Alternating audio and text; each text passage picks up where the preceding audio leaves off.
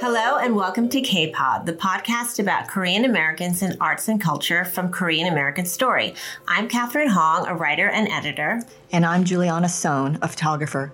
Today, we are delighted to be speaking with interior designer Young Huh at her home in Westchester, New York. Young is one of the most sought after designers in the country today. Her spaces tend to be based on classic proportions, quality materials, and an understanding for how people live. Young did not originally intend to become a designer. After graduating from Smith, she got her law degree from Fordham and passed the bar before she realized she wanted a more creative career. This marks her 12th year as the principal of Young Huh Interiors, and by all measures, she has had an incredible year. Her room at the annual Kips Bay Decorator Show House was the talk of the New York design world, and she was honored by Elle Decor as one of the Elle Decor A list, which is the magazine's directory of top interior designers in the world. Thank you, Young, for having us today. Thanks for inviting me. Okay, so you're just coming off Kips Bay. For those who don't know, the Kips Bay Show House is an annual charity event where about 20 designers are invited to decorate a different room of a Manhattan townhouse and turn it into a dream house. The house is usually in terrible condition, and the designers only get about a month or so to recreate and renovate. Is that yeah, right? Five weeks. So tell us a little bit about um, the space that you created and the challenges. So the Kips Bay Decorator Show show house is sort of like the Olympics of design. Um, the moment you see the room, you have anywhere between three to five weeks to design, uh, select materials, and then get everything installed. And if you know anything about high end interior design, that's a really, really difficult task because most of what we do is custom, takes a long time to produce. So you really want to partner with, um, uh, sponsors who are invested in showcasing really cool materials um, so you have to hunt those down really fast. Wow. and um, really come up with your concept really fast. Um, so uh, you're thinking about what is really the latest and greatest and what can you get done in time. Right. Because usually the Kips Bay Show House is a building in bad shape, right? It's like a not always. It could be in good shape. The first time I did it, it was in the Palace Hotel, which was very grand and very uh, beautiful, um, although it was an old building. Um, uh, usually, it's a tremendous piece of real estate that has been on the market or is going to hit the market. And it's a chance for the real estate owner to really get more publicity on that piece of real estate. Um, this year it was a $30 million double width townhouse. Um, there were a tremendous number of rooms. It's about, um, I can't even remember what the square footage is, but it was a very large house. Um, so yeah, it was a marquee piece of property that uh, um, got renovated by 23 designers. So it's a different property every year. Mm-hmm. And when do you find out that you're one of the selected designers? So the selections start in the winter, uh, roughly after Christmas. Um, and uh, designers submit portfolios. Um, they request to be one of the uh, candidates. Um, and uh, you find out pretty much uh, the week or so before oh my um, gosh. selections happen. Yeah, so it's really like you get the phone call. Uh, you know, you've been selected. Come uh, take a look at the space, and uh, you know, ready, get set, go. And so I would say it looked like you got one of the best rooms, but others might think you got one of the really difficult rooms, right? Tell us a little bit about what you got. So, um, I was asked to do a bathroom and large loft space. It was a difficult room in that it was on the top floor and it had a very, very narrow staircase. Um, it, that's just logis- logistically difficult because it's almost impossible to bring large pieces of furniture up the stairs. And it was a very large room, about 28 by 28 feet. Um, so with 17 and a half foot ceiling. So we needed tremendous scale to fill the space.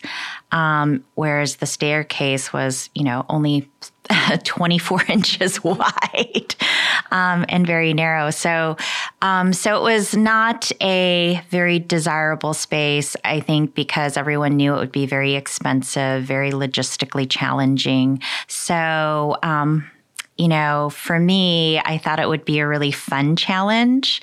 Um, I love these kind of structural and logistical challenges. I think that's what makes interior design fun. It's not just about picking pretty things and shopping, unlike what most people think. It's actually a lot of sort of strategic architectural thinking and space planning um, and figuring out how to get things done within a certain amount of time is is also, you know, kind of a great intellectual challenge. So, um, so yeah, I decided to do it. Um, and I thought there were lots of possibilities that was difficult. This sounds like a survivor of the design world. It should be a reality show. exactly. Oh, I totally think if um, someone did a TV show of this, like they would have content for for you know an entire season. Um, so uh, even though it's only a few weeks, and you know, it's it's well, definitely crazy. Designers often talk about how it's this bonding experience. It's exhilarating and chaotic, but everybody helps each other. But I always think there's no way all these top interior designers are helping each other. They're all fighting for the spaces. They're fighting um, for room for their crew. Um, maybe somebody does something to the electricity for the whole building or the plumbing and someone screws it up. Like is there what what is it like working in such close quarters with so many top interior designers everybody rushing to complete by a certain date? Well it's definitely sort of um, competitive um, in the sense that everyone, this is, you know, it's such a huge investment, so much pressure. Um, there are about 25,000 visitors every year and a minimum of 100 press publications visiting. So there's a lot of competition um, in the sense of, you know, trying to make the best space. Um, and then everyone's trying to install on top of each other. But um, I think what has changed, though, is funny enough, um, I think social media has really helped people behave better. Um, and I know that old school designers would be very competitive, very bitchy, very mean to each other. But I don't think you can get away with that anymore. I think uh, if you're mean, no one's going to like you and no one's going to, um, um, you know, look at your Instagram. So I think it behooves everyone to um, be kind and play nice. So this year, I have to say, it was really, really wonderful. Um, last minute, I had a problem where I lost all power to my room. So I actually had to wire, I had to channel through my neighbor's room to grab power from his room. That meant chopping up his entire ceiling. Oh, when he had just finished it. You told him, um, he said, ceiling. go for it. Just, That's amazing. You know, uh, do it, do what you got to do. Um, how can I say no? Can we call um, out this designer? Uh, his so name's sweet. Matthew Bees. Um, so sweet. Um, I did a huge thank you to him on Instagram, and people loved the story. I think people love stories like that where people actually help you and are willing to risk their own well being for other people. Um, and, you know, as a designer, I wouldn't want my room chopped, you know, three no. weeks before yeah. install. Um, so uh, it was very nice of him. And um, that was really, truly, it was a great experience. And actually, we did help other designers. Uh, a friend of mine had a leak. She was out of town. You know, we went and tried to help resolve the situation for her. And, um, you know, same thing. Friends were like, what can I do to help? Um, so there's a lot of camaraderie. Uh, I wouldn't go so far as to say that every day we're hanging out. I mean, we're busy. it's the design Olympics. But you're not sabotaging each other, which is what I always Right. imagine. right. No. Well, you have a reputation for being such a lovely person, um, but I wonder. Do you need to be a yeller in this industry? You need to assert yourself. You have contractors to deal with. You need people to supply things on time. Tell me a little bit about how you exert authority, um, what your philosophy is. I think it's so hard as a woman and as a creative woman to kind of survive in their field because, you know, first of all, I think being creative, people, you're sort of last on the pecking order. Um, when clients run out of money, when, uh, you know, companies uh, do cost cutting, you're the first to go. So um, you do have to have some negotiating skills and some um, ability to assert yourself and say what you do is important to get those resources, to get paid, to get stuff done. Um, and there was an interesting article in the New York Times about um, uh, female architects and how, you know, they have a really hard time having contractors listen to them Yeah. um, and uh, do what they need them to do. And I've definitely felt that. What is your approach to a contractor who tells you, I can't do that, and you know they can do it? Or, Yeah. So in the early days, I tried yelling, um, cursing. that, that can work. Yeah, I mean, my mother was a big yeller. Korean women are loud. So, um, you know, I thought that's how I'm going to get stuff done. And I'll never forget my son came home from school um, and he had gotten in trouble for cursing at school. And I was like, Elliot, you know, why did you do that? And he said, I just told the teacher, I hear fuck you all the time. and I was like, uh, okay, well, I threw you under the bus, mommy. yeah. And it also made me think, like, wow, I shouldn't be doing that. But you, at the same time, you don't want people walking over you. And oftentimes, you do have to show people that you mean business. They can't walk over you because you're a, cute little Korean lady, right? Right. So I think, you know, I almost want to say it was harder when I was younger. Uh, it's, I think, just being a young woman, period, it's hard to get. Uh, the sense of gravitas to get people to listen to you.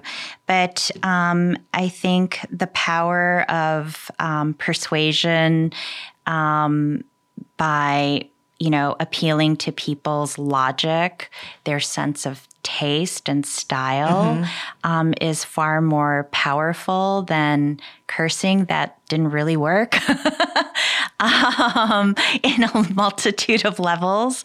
So um, I think, uh, again, the idea of really encouraging teamwork, um, the sort of pride and project, um, pride of results. Um, certainly, that works better when you're a little more seasoned and people um, know you've produced good results. So, in the beginning days, it was definitely very hard. But um, now I think, you know, um, you it's definitely true. You get a lot more with sugar than um, than vinegar. So, I think that works. So, um, should we go back to early days in childhood Yeah, and talk sure. about your um, where were, were you born and what was your childhood like? So, um, I was born in Seoul, Korea. I moved to uh, Michigan when I was three years old. Uh, I grew up in Michigan. My father is a doctor, and uh, half his medical school class moved to Michigan actually because they were uh, giving visas to foreign doctors. There were not enough doctors in the area. So he moved to um, Michigan. I had uh, the great luck of um, having a really peaceful childhood there, um, a very kind of typical American uh, childhood. And then, did you have an enclave of your father's uh, student friends that were also practicing nearby? So you had a, a built in Korean community? So my parents had kids really young, sort of how I did too. so um, their contemporaries um, had really little children. So I really didn't have um, a peer group um, but I did go to church, Korean church. that's the uh, the glue that binds. Do you have siblings? Yeah, I have a younger brother. Um, and uh, I think the experience that was probably the most transformative was um, my parents um, sent me to uh, Cranbrook Kingswood School um, for middle school. And, you know, they thought it was just a top school, but what they didn't realize is it's a very famous art school. Mm-hmm. Did your brother not go there? No, my brother actually has um, learning disabilities, so he um, uh, had a lot of academic challenges. So um, there was a lot of pressure for me to be the one to succeed. Um, so my parents hoped by um, me going to Cranbrook, um, I would, you know, get these top grades and um, be this academic superstar. Um, but instead, what happened was um, at Cranbrook, you would take three art classes, or at least two a semester. So you could take like four art classes a year. Um, so I did everything from weaving, ceramics, drawing, painting, sculpture, um, and uh, really uh, developed a love for art there. And did you go to high school there as well? Yes. So you had great basic training there. Yeah. That's amazing. Yeah. Um, even though um, it was discounted in our family, my grandfather was um, a dean of veterinary medicine at Seoul National. My father's a doctor, Seoul National. My mother was valedictorian um, in, um, at Ewha of her class. And um, so there was a lot of pressure to be academically amazing. Um, and my grandfather would tell me that his um, dream was for me to be a doctor and cure all disease in Africa. you right. So um, growing up, it was e- you're either pre-med or um, or you study law. So um, since I wasn't very good at math and science, they uh, expected me to go to law school, and um, I thought when I was young that um, I would want to be a writer. Uh, I I was an English major. Um, I loved Smith, right? Yes, and then I went to Smith, and my parents were like, "Well, you like to write, so you'll be a really good lawyer." um, so yeah. I'm curious about your own family home. I think a lot of interior designers work um, is either a reaction to what they grew up with, you know, their mother had formica, so they want, you know, or is just inspired by their parents. So tell us a little bit about how your parents decorated. My my mother has great taste. Um, my parents both have great taste. They um, always love the arts, um, even though they discouraged me from entering it. But they always felt that it was an important thing. Um, my parents both were on the board of directors of the Detroit Institute of Arts um, and uh, supported the Asian arts um, wing. Um, they helped collect Korean art for so the museum. have Korean furniture? Yep. Yeah. So um, we had Korean pottery, Korean chess. Um, they collected scrolls. Um, uh, when I was in college, I would go on trips to New York with my mom to meet. Uh, um, collectors and sellers and um, to go to auctions. Um, and she sort of kind of taught me wh- when you have money, buy Korean art because the people collecting Korean antiques are actually all Japanese Americans. The Koreans don't value their own heritage. And um, Koreans are actually we're actually the artisans of East Asia. Uh, you know, our pottery, uh, Korean celadon was prized by the Japanese and the Chinese, um, and sadly, the Korean uh, museums have probably the poorest collection. That's incredible. Of really? these celadons. Yeah, the best collections are in the US and um, in Japan. So that was sort of one of her missions. Um, but going back to my childhood house, my my parents really um, respected their home. It was a place where they entertained a lot. Um, they uh, it was always a welcoming place. Um, and uh, yeah, my mother loved um, having a, a, a, nice home. Um, the one thing that she hated was flowers because her mother loved flowers and she hated flowers. So we never had flowers growing up. And as you can see, I'm obsessed with flowers. so um, that would probably be the backlash reaction. Well, I mean, your home and the interiors that I've seen of yours are, um, in my mind, very French inspired, would you say sometimes, or English? Not very much Asian. I don't see a lot of Asian influence. Is that what you say? Um, that's interesting you say that because I think so much of really good design comes from Asia. Um, and what I'm fascinated by is sort of the global conversation that evolves from that. So, like, um, for instance, I have some stoneware, um, and that's English, but that was for the English people who couldn't afford real uh, Chinese pottery or export um, pottery. So, um, you know, Asian design was just prized by so many people. Um, and it sort of became the language of design. I think Indian art and East Asian art is really sort of where um, the most beautiful things come from. Um, but it's kind of funny. We sort of lost that, and now it's perceived as Western.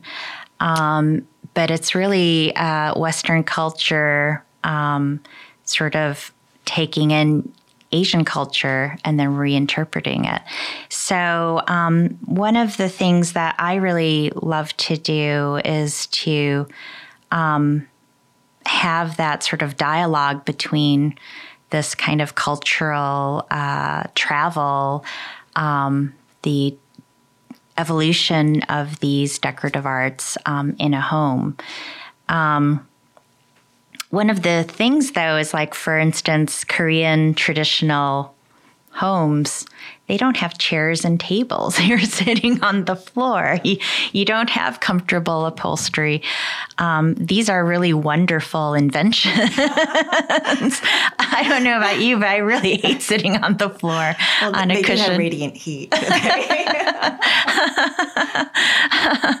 um, so, you know, I think what's interesting is um, that sort of combination of things the best of what's Western, the best of what's um, Eastern, and, um, and that dialogue. So I have a question I'd like to go back to when you were talking about having beauty in the home. Mm-hmm. I love hearing the sense that you're almost psychologically helping yeah. them uh, figure yeah. out how to live uh, in a more calm, peaceful way by yeah. the way you're shaping their home and how to be in it. Um, and it's not about the kind of upholstery or the you know wallpaper or the paint yeah. color. Yeah. And uh, um, could you talk a little bit more about that? Yeah. So it's really funny because um, one of the things that I really tried to, and I think people really responded to this when I did Kips Bay, is um, it's not about just the material selection or the furniture selection. The thing that you really want to think about first is emotion, feeling, um, the impact of entering a room that feels um, a certain way. In in Kips Bay, my uh, hope was to create a space that embraced art, creativity, and color, and show how it can still be peaceful. Because I think ultimately, if you're in a space that feels overly challenging, um, you're not comfortable in it you want to feel good when you walk into a space. Like the restaurants we love are not necessarily the fanciest ones. They're the ones that have the sense of bonhomie, um, you know, that there might be delicious food and conversation waiting for you. So, same thing with rooms. Um, I think it's really important, as you say, to think about how you want to feel. Is it peace? Is it excitement? Is it um, a kind of fashionable sexiness. Um, all of those things are things we want to feel in different rooms and different spaces. Um, in my own home, I want to feel peace, a sense of grace and loveliness. I want my children and family and friends to feel welcome, but to have a little joy, have a little prettiness. So, I have a question back to your college days. So, I'd heard that you founded a Korean American literary magazine while at Smith. Um, tell us what that was and how you came up with that idea. So, I think in college, if I can remember. And this is when you were still an English major. yes, yeah. yes. Um, I think um, I was, uh, having grown up in Michigan and um, and going to Cranbrook, I really didn't have Korean friends. So at Smith, um, I think it was my first time meeting other Korean students, engaging with the Korean community, and realizing there was so much that we shared um, as Korean Americans. Um, that sense of being sort of on the outside, sharing the same love of food and and family. Um, there was so much that we shared. So um, I sort of uh, really embraced the Korean American experience in college, and um, you know, I must have thought it'd be cool if we could express it in um, in literature or poetry or whatever it was that people wanted to write. Were you in some sort of um, not a sorority, but was there some kind of social group of Korean Americans? Um, there was a Korean American sort of club. Um, which I think um, at the time they were pretty popular. Every campus had a Korean American group. And I think there was also at the time a Korean American conference that was multi school um, that people would attend. So, did you join that? Yes, yes. Okay. it's so interesting because I, uh, I stayed as far away from that as so possible. I, I, didn't join any of this Korean or Asian societies yeah, in college, yeah. but now I realize maybe I missed out.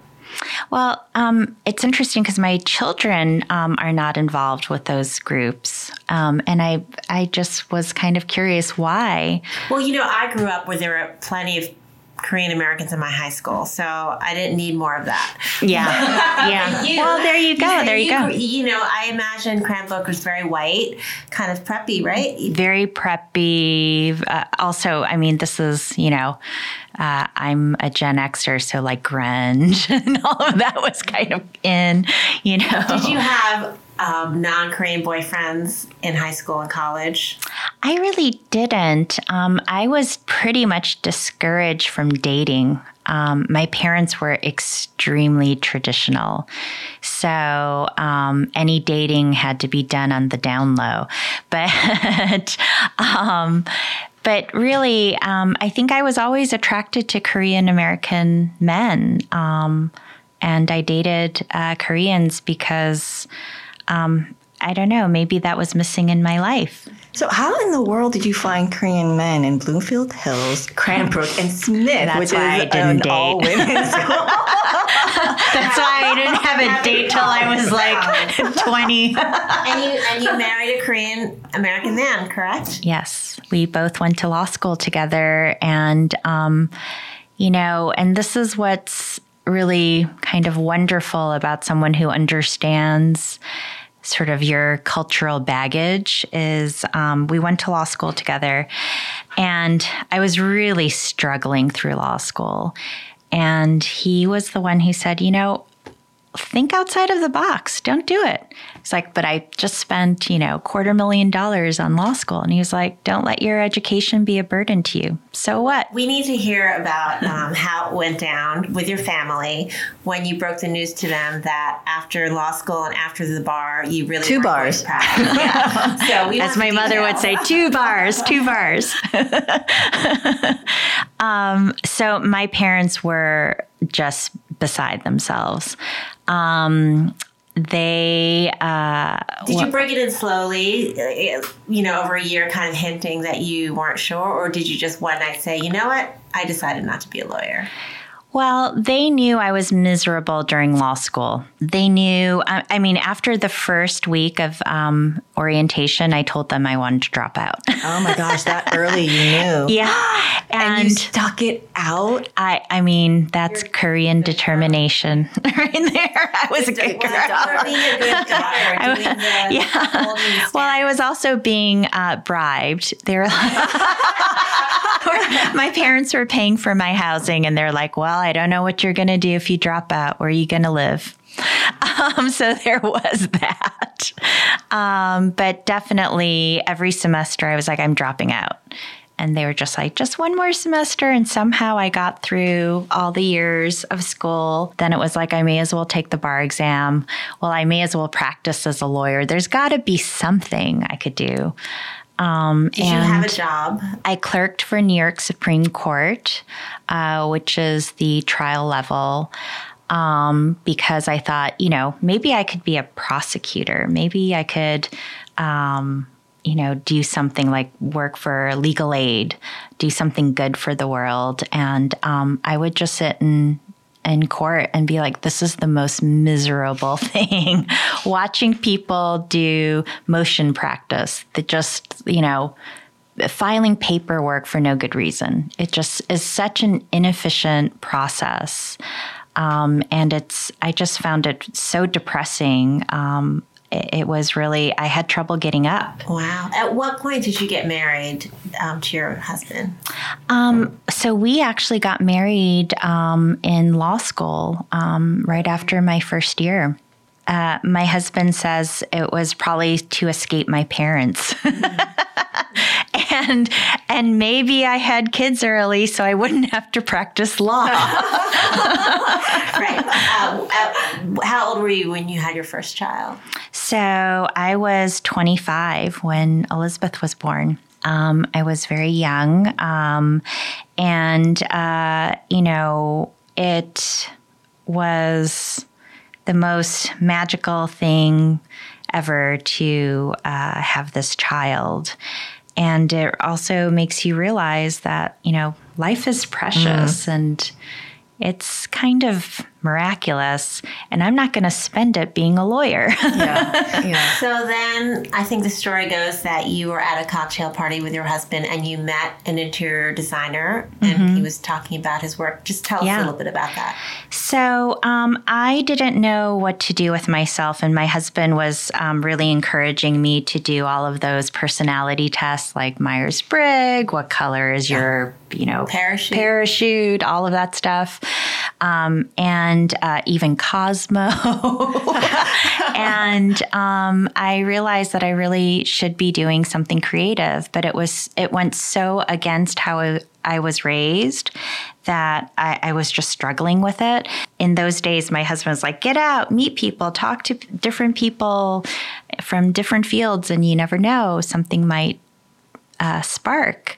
Um, so I met this uh, man who was an interior designer and just um, went off on his own. And I was just fascinated by his stories, by what he was doing, everything. Um, and I was like, I think this is it. Um, so I begged him for an internship. I was like, you know, I'm a lawyer. I could give you free legal advice.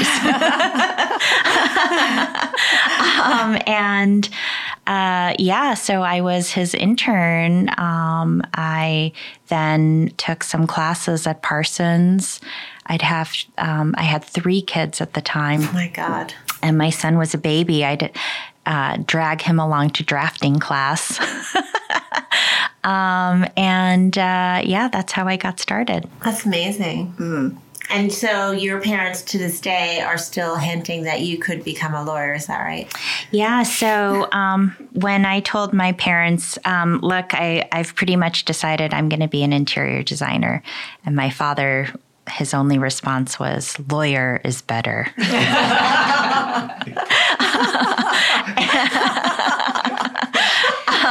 and my mother was just like, "Oh, you're going to end up being one of those housewife designers. And once you've gone through all your friends, you know, you're you're going to have no career. And you know she's she could always be counted on for encouragement. Um, so um, when uh, my work started to get published i would send them my magazines and they were just like kind of confused but um, you know now uh, they have like stacks of things that i've been in on their coffee table. And when their friends come over they're like look this is our daughter the lawyer. Um, so the funniest story is um, they flew out for the Kips Bay opening, and the room was crowded and crazy, and um, they were really delighted to work the room um, seemed like they were having a good time. And the next day, I said, Mom, you know, what did you think of the party? She said, You know, it was very nice, except I was extremely disappointed that no one knew you were you were a lawyer. So I stood by the door and I said, Hey, everyone, guess what? Did you know that Young, who decorated this room, is a lawyer? I just don't know why it's so important to them, but you know, whatever. it makes them happy. you know, I I know that some people have this you know, aha moment, this epiphany. But before you spoke with this um, interior designer, had you ever considered that? Or, I mean, what did your home look like? Did you delight in decorating your home or finding pieces? Yeah, I think I've always been um, attracted to fashion, design, um, interiors. Um, when I was a kid, um, I always asked my parents if I could paint my own room. Um, I had all sorts of ideas of like painting stars in the closet and stripes across the ceiling. And they were like, no way. Um, so I would take little um, shoe boxes and make little dioramas and um, my own dollhouse furniture. And um, so I think I was always interested in that. Um, I would always take like scraps of uh, uh, fabric, leftover clothes, cut it up, and make little blankets for my dolls and pillows and clothes. Um, but it was so drilled into me that the creative arts are not serious, that they aren't world altering, that um, it was my duty as an educated person to make the world a better place by doing something more significant, such as being a doctor. Um, so it wasn't just be a doctor, be financially stable. It was literally be a doctor, cure cancer in yeah, Africa. Exactly, exactly. It was really like it's your duty to do something outstanding to better humanity.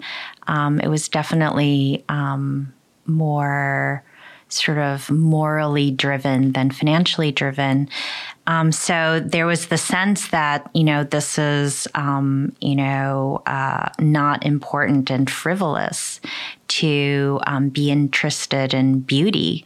Um, and the notion was beauty's not that important. And um, my parents were collecting art to preserve Korean culture, not because they loved beauty.